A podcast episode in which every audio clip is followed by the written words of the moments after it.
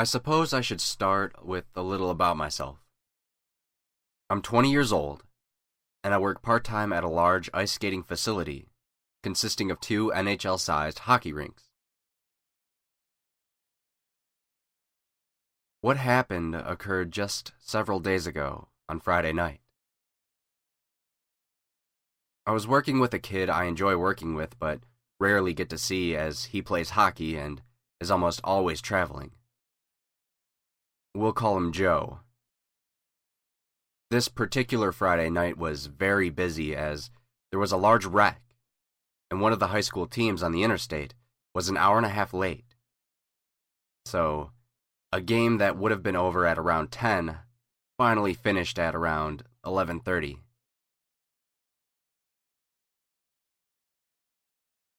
The obnoxious take high school hockey way too seriously parents finally cleared out, trampling all over our freshly swept and mopped floor. As the celebratory yelps, screams, whiny complaints, and the occasional curses of the winning and losing team's fans were slowly fading out of the door, and they left a wake of filth and trash. Trudging my sore feet through it, Joe and I went back to the closet and grabbed two brooms and a dustpan. a dustpan. Possibly one of the only inanimate objects I have empathy for.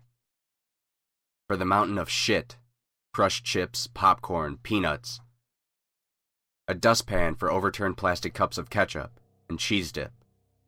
A dustpan for enough spilt water, soda, coffee, and hot chocolate to fill the Zamboni a dustpan for thousands of tiny paper, hockey stick shaped confetti, and millions of sparkling specks of glitter in the winning school's colors. Joe and I took a deep breath, as if to inhale any spare motivation in the surrounding air. We marched in and got in the zone. We swept and mopped and swept some more until finally the floor was clean, and the bleachers were once again a shiny silver color. The only thing left to do was to head to the far corner of the now nearly pitch black ice rink. It's the corner where one of the team's locker rooms was located. It's the farthest corner of not only the rink, but the whole 100,000 square foot facility. It's quite the trek at the end of a nine hour shift as it was the last item on our to do list. Joe and I were given a boost of energy in anticipation of clocking out and going home for the night. Joe opened up the door to the ice and proceeded to casually slide around, dancing his way down to the far door nearest the locker room.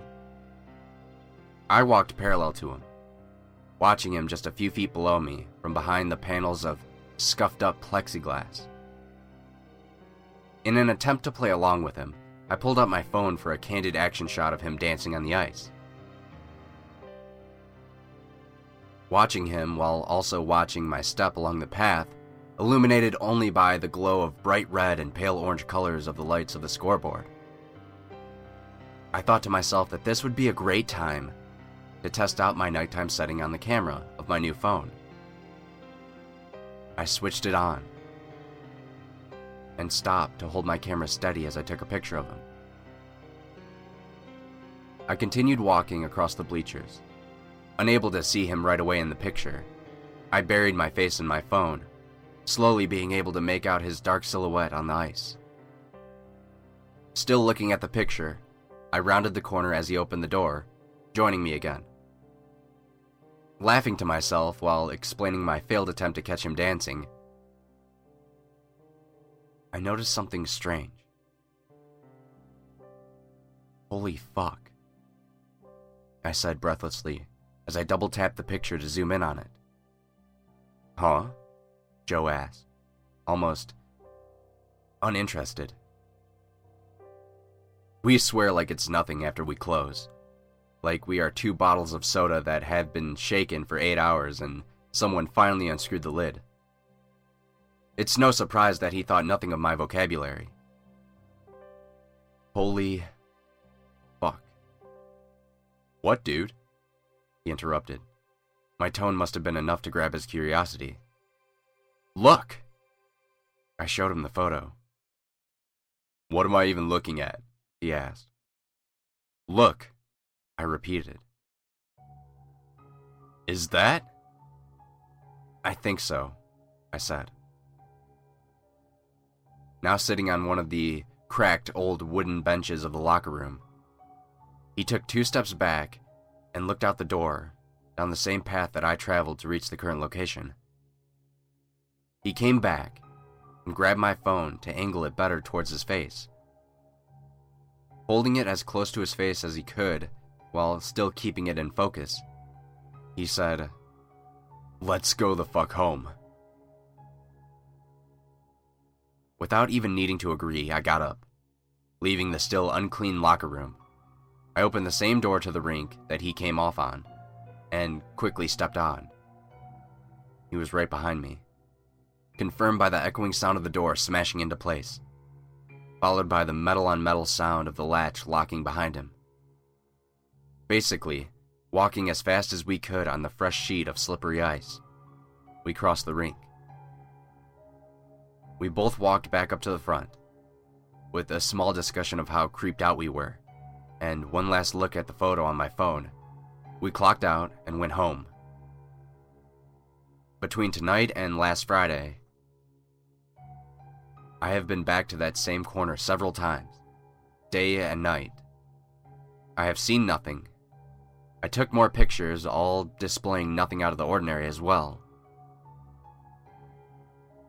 What creeps me out the most is that whatever I took a picture of, I walked right past it. I never saw or felt anything. I'm not a skeptic. I'm not religious. I don't believe in ghosts or spirits. But I'll tell you one thing. I no longer enjoy being at that facility after dark.